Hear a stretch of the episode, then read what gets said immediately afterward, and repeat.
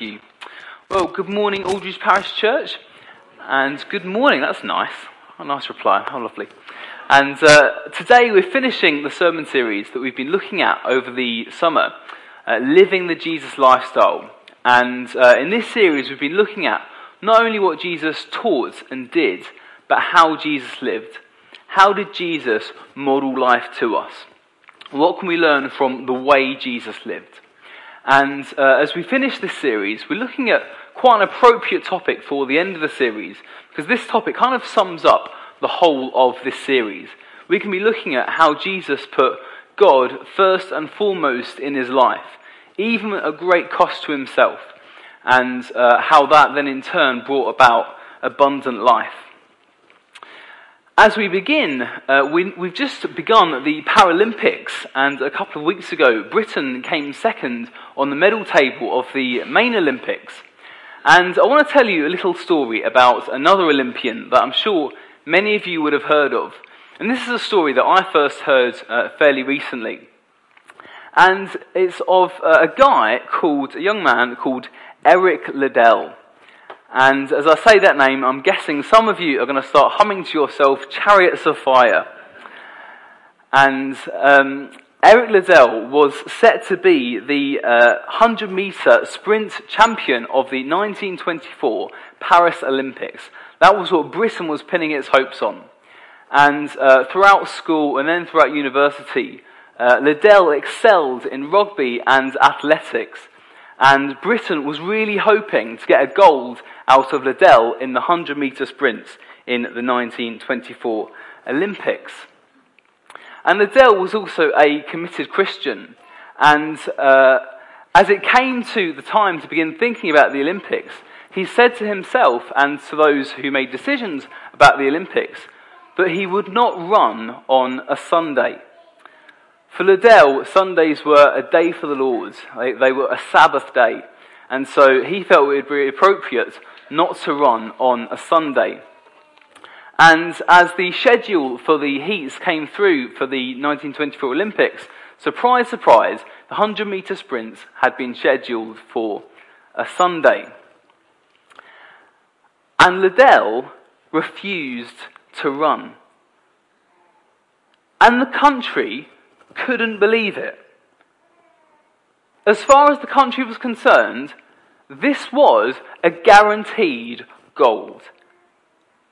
And yet Liddell refused to run because it was a Sunday. What was he doing? It was one day. They were almost certainly going to get a gold. Okay, maybe he'd run this Sunday. It's not like he'd have to run every Sunday, and this was the Olympics. How often do you get a chance to participate in the Olympics? And then, with an almost guaranteed gold, what was Liddell doing? And with a few months before the Olympics, Liddell decided that instead of racing the 100, the, uh, the 100 metre sprints, he would go for the 400 metres. A totally different race altogether, uh, requiring totally different sorts of fitness. And so, in these first few months before the Olympics, when he made this decision, he began to train. And during this training, Liddell showed no real promise of performing particularly well at the 400 metres.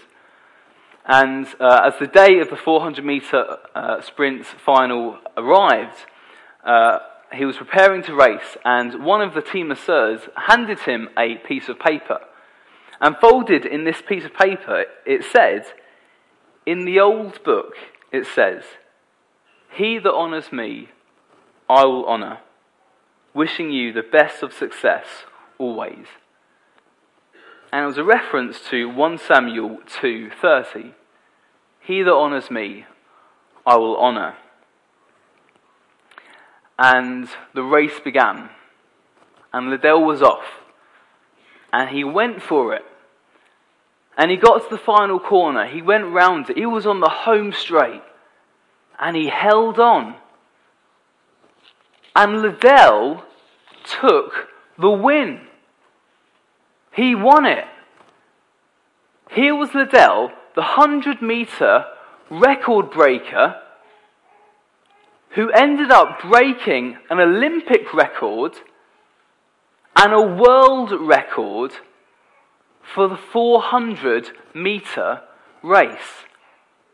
Totally unexpected. The country could not believe it. And Liddell made a bold decision on that day not to run on a Sunday.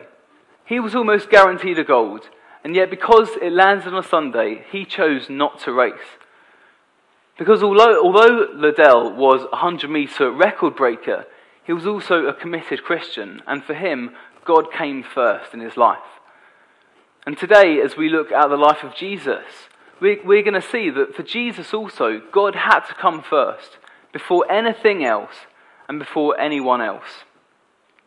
And uh, we just had that passage read to us from uh, Luke chapter 9. And we're going to come back to that uh, in a few moments. But I want to begin by looking at uh, another passage. So it'd be really great if you had your Bibles open in front of me. Just followed along as we uh, flip to a couple of different passages of Scripture.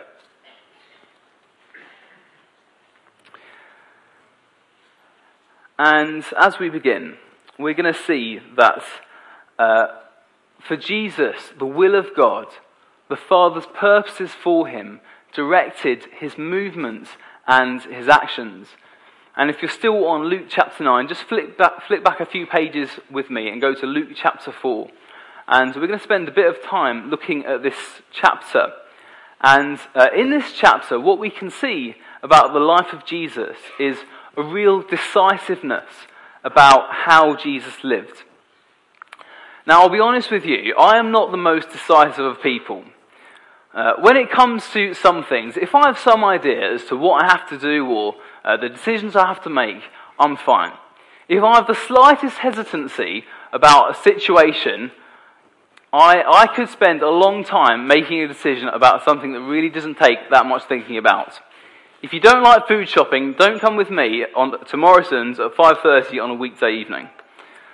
For Jesus, when it come to, uh, came to where and what God was calling him to do, there's a decisiveness to the way he chooses to live. And at the beginning of Luke chapter 4, Jesus has been baptized by John in the River Jordan. And uh, in verses 1 and 2 of chapter 4, it says that, full of the Holy Spirit, Jesus returned from the Jordan and was led by the Spirit in the desert, where for 40 days he was tempted by the devil. And if we have a look at a more literal translation of uh, this story in Mark's Gospel, Mark says that Jesus was driven by the Holy Spirit into the desert. There's this almost compulsion on Jesus to go and spend 40 days on his own in the desert. And of course, in reality, Jesus didn't have to go. The Holy Spirit never forces us to do anything. If we're going to be obedient to the Father, the Holy Spirit wants it to be uh, an act of love, not out of a sense of duty. He wants us to be obedient because we want to honor Him, not because we just have to do so. But as the Holy Spirit depends, uh, descends on Jesus at his baptism, and as the Father speaks words of affirmation over Jesus. He experiences so much of the love of God that he knows that nothing God asks him to do will cause him any harm, but will be for his good and ultimately for the good of the whole world. Jesus has surrendered to the will of the Father, and as he allows himself to be driven into the desert, he's tempted there for 40 days by Satan.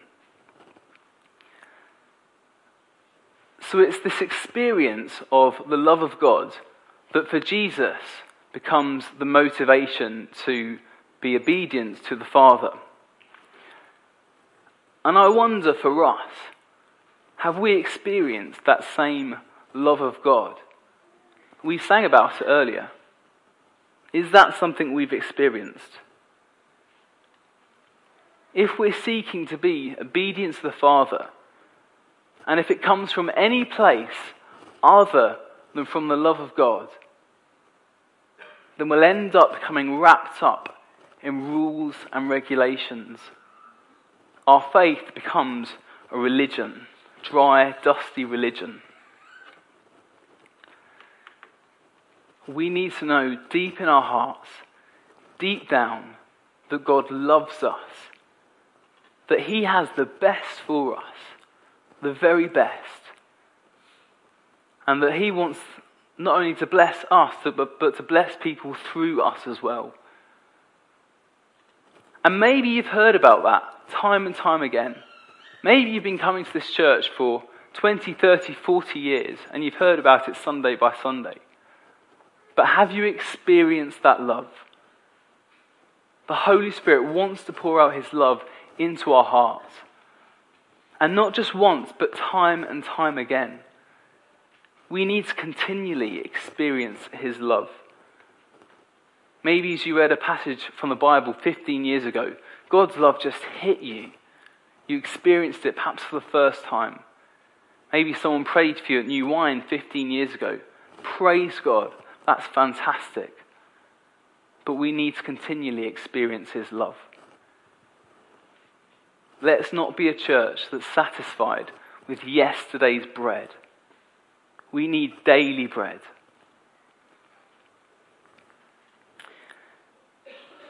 And so, having remained faithful to the Father uh, during those 40 days, uh, verse 14 of Luke 4 says that Jesus returns to Galilee in the power of the Spirit and goes to teach in the synagogues of Galilee.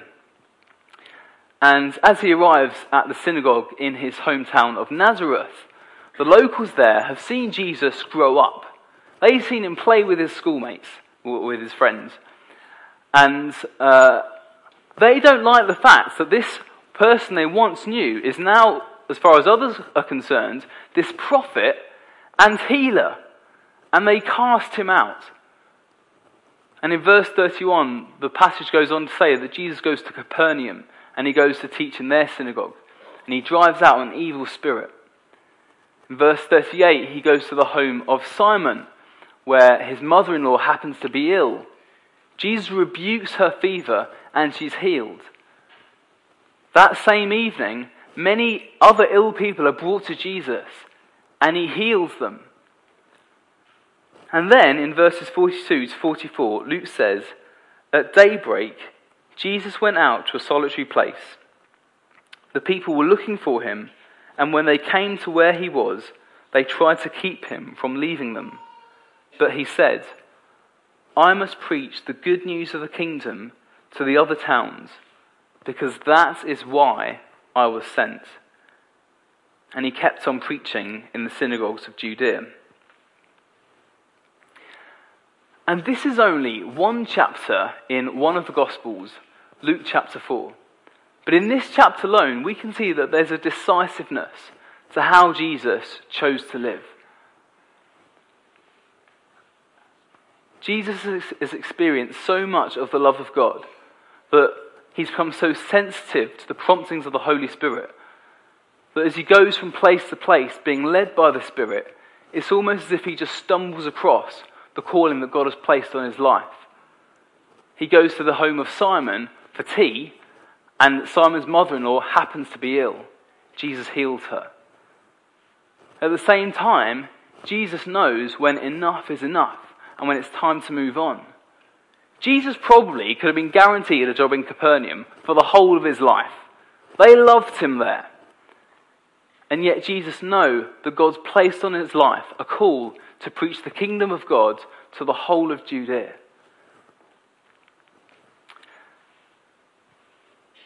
And if there was ever a question that Christians seem to ask most, I think that perhaps one of the most common is what is it God's asking me to do? What is God's call on my life? And it's true that God has plans for us. He has things He wants us to do, things He's planned for us to do. And I really don't think God minds a huge amount whether we have jam on our toast or marmalade on our toast for breakfast. I think He gives us that choice.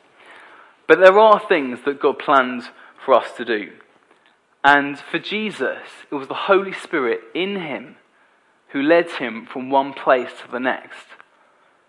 For us, we have the Holy Spirit in us, who gives us the mind of Christ, who transforms us into the image of Jesus and changes our desires to reflect his desires. For me, when I was beginning to think about ordination, I wanted to be a lawyer. That had always been my plan in life. And actually, at that point, I had a feeling God was calling me to ordination, but it really wasn't the top thing on my list. And uh, it was as I began to say to God, okay, maybe this is you, I'll take a step in that direction. As I began to walk that way, God changed my desires to reflect His desire. I began to want to become a vicar, as well as thinking it was what God wanted me to do. So when someone says to me, What do you think God's call is on my life? more often than not, my first question is, What are you passionate about? What fires you up? What gets you going? Because God gives us our desires, He puts passions in us. Maybe for you, it's seeking justice for those who are oppressed. Maybe you love mentoring people, coming alongside people, seeing people grow into the people that God's calling them to be. Perhaps it's working with children and youth so that we see uh, young men and women growing up as uh, mature followers of Jesus. Maybe for you, it's providing great customer service at work so that people look at you and they see something different about how you do your job. For Jesus, as he went from place to place, these decisive actions, the Holy Spirit in him began to work through him, worked through him. For us, it's probably going to be the faltering and uncertain steps of seeking to be obedient to the Father out of our love for him, in which we see Jesus work through us.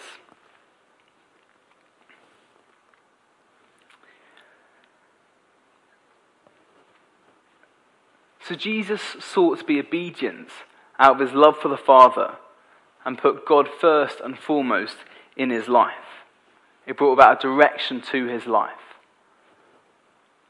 But this obedience to the Father for Jesus also came at great cost. And in that passage we heard from Luke chapter 9 earlier, it began by saying this As the time approached for him to be taken up to heaven, Jesus resolutely set out for Jerusalem. Only a few verses earlier, in verse 22, in that same chapter, chapter 9, Jesus has said to his disciples about himself The Son of Man must suffer many things and be rejected by the elders, chief priests, and teachers of the law. And he must be killed and on the third day raised to life. As Jesus sets out for Jerusalem, he knows that this is about to be fulfilled. And he also knows that this is the will of God. It had to be Jesus. Jesus had to die so that the whole of humanity could be brought back into relationship with God. But only Jesus, fully God, fully human, only Jesus could do it. And Jesus knows this. He knows this is the reason he came to earth.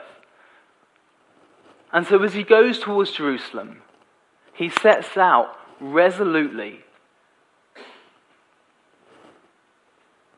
There's a purposeful, unwavering determination to Jesus' decision here. It has to be Him. And yet it's worth it. And as Jesus and his disciples continue on to Jerusalem, uh, he says to someone, Follow me. And the man replies, Lord, first let me go and bury my father. Jesus says back, Let the dead bury their own dead. But you go and proclaim the kingdom of God. Another person says to Jesus, I'll follow you, but first let me go and say goodbye to my family. Jesus says back to him, No one who puts his hand to the plough and looks back is fit for service in the kingdom of heaven. And these seem like harsh words from Jesus. Is Jesus really saying here that to follow him means making a decision between following Jesus or family commitments? Is Jesus really saying here that there may be times that we choose not to go to a family funeral in order that we might go and preach the gospel? I'm not quite sure that's exactly what Jesus means here. But I think what Jesus is trying to say is that there's a cost to following him. And we live in a culture that wants to avoid pain at all costs. And it's this postmodern culture of entitlement, the culture we find ourselves in now, that seeks to say, I want what I want and I'm going to do whatever it takes to get it. It's this culture that says you can be whatever you like. Do whatever you like to do as long as you don't hurt anyone else. You don't belong to anyone, you're your own person. And at times, it's a culture that seeps into the church as well. And yet, Paul says this in 1 Corinthians 6.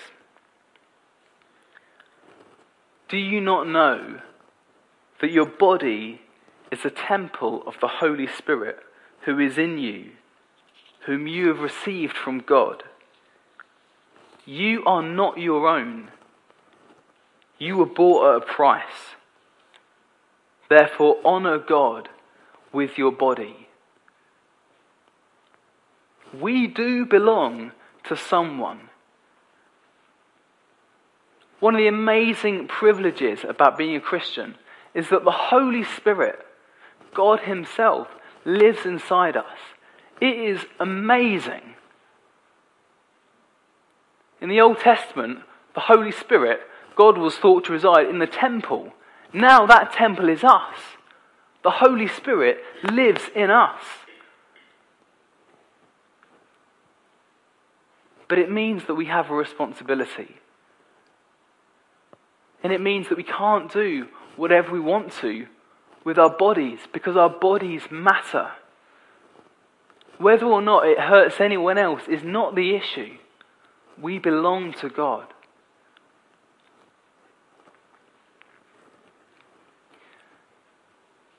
And just as Jesus resolutely sets out for Jerusalem, so at times we too are called to have an, an unwavering determination to stay faithful to Jesus, even when it costs. Before what other people think of us, before our fear of failure, before our needs to be right, before our desire for instant gratification. And at times we get it wrong. We mess up. And we have a God of incredible grace who just longs to bring us back again, to forgive us and free us from that. And we don't need to make a big deal out of it. We prayed a prayer of confession earlier. God longs to forgive us. We can be free of those things and to say to Him once again, Lord Jesus, I put you again first in my life, that you would have the throne of my life once again. And why do we do it? Because it's worth it. He's so worth it. Jesus had to endure the cross, but he then gained eternal life. He, he rose from the dead and gained for us eternal life. In Matthew 19:29, Jesus says, everyone who has left houses or brothers or sisters or father or mother or children or fields for my sake will receive a hundred times as much and will inherit eternal life. I don't think Jesus means it if you give £10, you're going to get a £1,000 back. Not quite sure that's how it works. But Jesus does mean that he wants to bless us abundantly in this life and in the next if we're prepared to follow in his footsteps. I think probably the greatest blessing we can expect in this life is an even deeper relationship with him, to know him better, to draw closer to him, to experience more of his love, more of his presence, more of his peace, more of his joy. There's a cost to following Jesus, to putting him first in our life, but he's worth it. Should we pray together?